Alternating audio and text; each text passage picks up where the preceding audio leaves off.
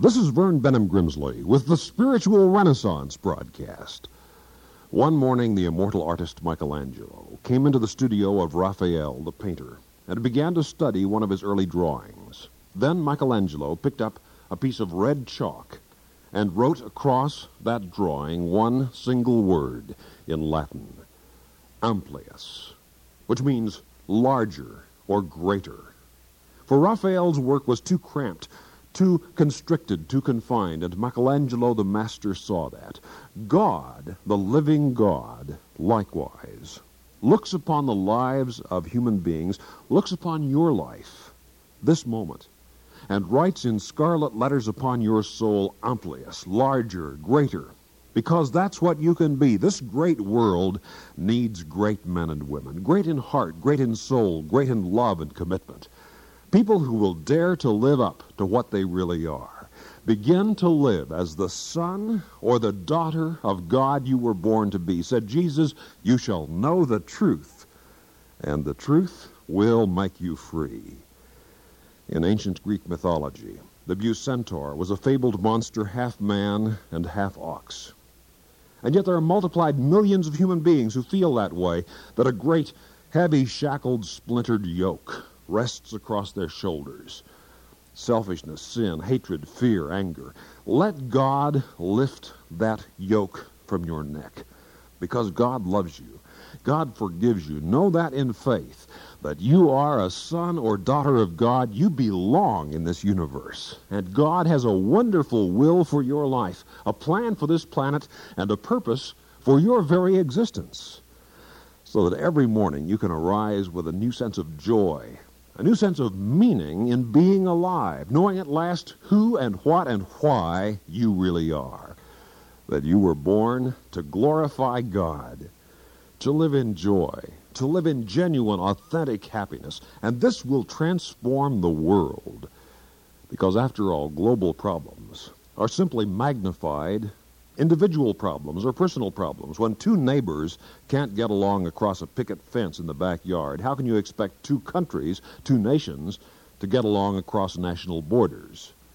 The great solution to the problems of this world is the solution of a spiritual renaissance beginning in the lives of individual human beings, beginning in your life as you discover why you're really alive, as you find God to the satisfaction of your soul that will be part of the transformation of this very world because humankind has a choice in this generation. Are we going to span the seas with intercontinental ballistic missiles or with intercontinental goodwill?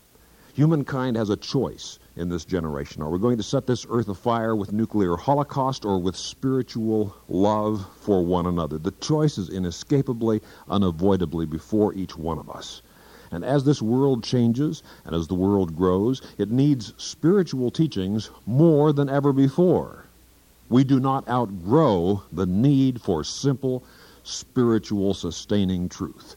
An elm tree, when it's young, needs water, certainly, but as it grows, it needs not less water, but more water than before. It does not outgrow its need for water, it increases in it. Some say that this scientifically and technologically growing world has outgrown its need for spiritual teachings, but not so. Like the elm tree, the more it grows, the more it needs. There is a need, a hunger, a thirsting, a yearning inside of you this very moment for the living truth of the living love of the living God for you, which can transform your life, which can save you from aimlessness and meaninglessness, and which can give you newness of life, that you may be spiritually reborn, that a renaissance may come in your life, a renaissance of meaning, power, a new victory, a new spring in your step, a new light in your eyes. You begin to live as the son or daughter of God God created you to be. This world was created and designed to live as one great planetary family. Now, with modern communication satellites, this half of the world can talk live easily to the other half of the world. The question is, does this half of the world have anything worthwhile to say to the other half of the world? Can we learn to get along as global villagers upon this earth? As brothers and sisters in one great spiritual family of God? That is the ultimate challenge. But it is a decision, it is a choice not merely the choice of the leaders of nations, but your choice, your personal decision as well, because what you make of your life depends upon your decisions, your intentions, your desires, your motivations within your heart and within your soul.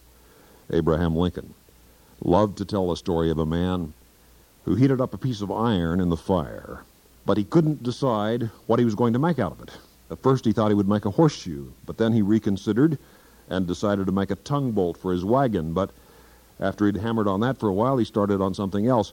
By this time, the iron was cooling, and he'd hammered on it so much it wasn't good for much of anything, so holding it up with his tongs and looking at it with disgust on his face, he finally thrust it hissing into a tub of water and said, Well, at least I can make a fizzle out of it. Human life itself, your life, will feel like nothing but a fizzle if you don't personally make some fundamental decisions about what you're going to do with your life. And giving your life to the God who gave you your life in the first place, committing your will and your life to God, turning your life and will over to God, that is the greatest single decision you're going to make. You are hammering out your soul between the hammer of your decisions and the anvil of God's Spirit and the sparks fly with every hammer blow of choice. But the mightiest decision you can make is to say to God, Your will be done. As in the famous Lord's Prayer, Thy kingdom come, Thy will be done. A kingdom is a realm of power in which a king holds sway.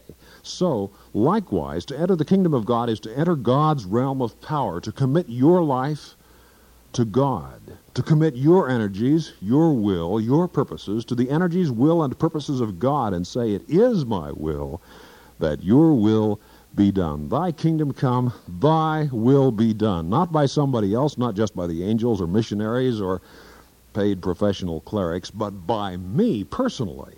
When you dare to pray that, and say to God that you are willing and ready to go anywhere, do anything, and be anything that the living God requires that you go, do, and be, all things, all things will become as new for you. According to the paleontologists, there is one certain small marine invertebrate called the lingula, which has not changed in any perceptible way for some 400 million years. And it must be the only thing that hasn't. Because everything else seems to be continually changing. And so must you. So must you be continually renewed in the Spirit of God. For truth is alive, not dead. There is one unchanging truth in all this world. That is the truth of change. Nations rise and fall like wave crests on an ocean. Armies march and battles are waged and even as new history is made, the ink of past history fades upon the yellowed and crumbling page. God alone changes not in his love, his mercy, his compassion. These are from everlasting to everlasting. God loves you with a love which will not let you go. God has been with you through everything you've gone through in your life. And God has power, peace, purpose, and newness. Not exterior newness, but interior newness, where you really need it in your heart, your soul, your mind, to invigorate you with new enthusiasm, with new zest for being alive, for beginning to live as you've longed so long to live, as a son or daughter of God and a brother or sister to every person on this earth. It is an enigma, it is a paradox, that humankind have learned to walk upon the moon but have not yet learned what the prophet Micah taught to do justly, to love mercy, and to walk humbly with our God. And what does it profit people to walk upon the moon if we run from God, if we run from our spiritual destiny? Your spiritual destiny, your reason for being alive is to know God, to be empowered by God, to align and synchronize your mind, your will, and purpose with the mind, will, and purpose of the living God who created this universe. That will make your life and all things new. With airplane and jet travel, we are now permitted to fly around the world so quickly that people who cannot get along with people in Garden City, Kansas or Bartlesville, Oklahoma can now in record time discover that they can't get along with people in Calcutta, India either. all our technological advance is to no avail unless we learn to live in love. The two great commandments which Jesus of Nazareth taught were the love of God and the love of others. You shall love the Lord your God, he said, with all your heart, with all your soul, with all your mind, and with all your strength, and you shall love your neighbor as yourself. The fatherhood of God and the brotherhood of man, the concept that this planet was intended to live as a family, the family of God, black and white, and red and yellow, and every hue and shade between, that we are children of God, we are kin to the Creator.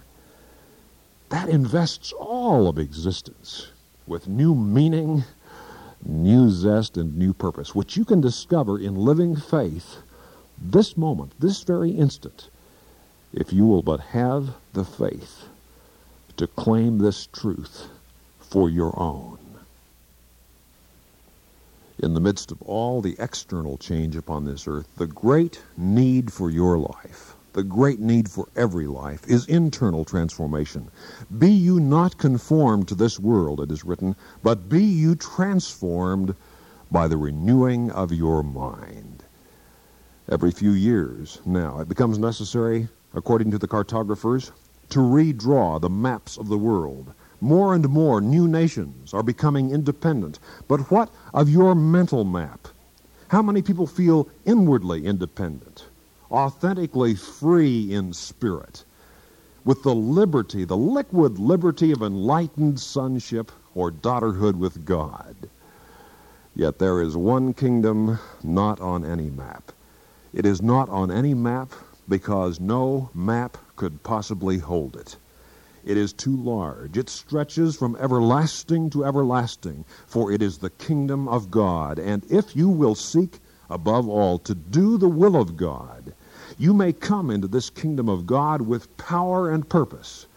You are born beloved in the family of God, but by choice you enter into the kingdom of God in fullness and in power when you choose to do the will of God, the God who loves you so, who has loved you since you were born, chiseled in stone upon the great city gate of Siena, Italy. There is this inscription Siena opens its great heart to you. And the message of this spiritual renaissance broadcast is simply this So does God. God, the living God of this universe, opens his great heart to you. You are infinitely loved by the infinite God. Born to live as the son or daughter of God you really are in living faith. And if you will have the faith to claim that truth, this moment, all things, all things will become new to you. Write to us, will you? At the Spiritual Renaissance Institute, Box 3080, Oakhurst, California 93644 USA. For those of you listening in other countries around the world over our international satellite and shortwave network, let me spell that mailing address Box 3080, Oakhurst, O A K H U R S T, California, C A L I F O R N I A 93644 USA. This is a non sectarian, non profit program proclaiming the dawning spiritual renaissance, the fatherhood of God and the brotherhood of man, the worldwide family of God. And so for now, this is Vern Benham Grimsley saying, May God's will be done by you. Good day.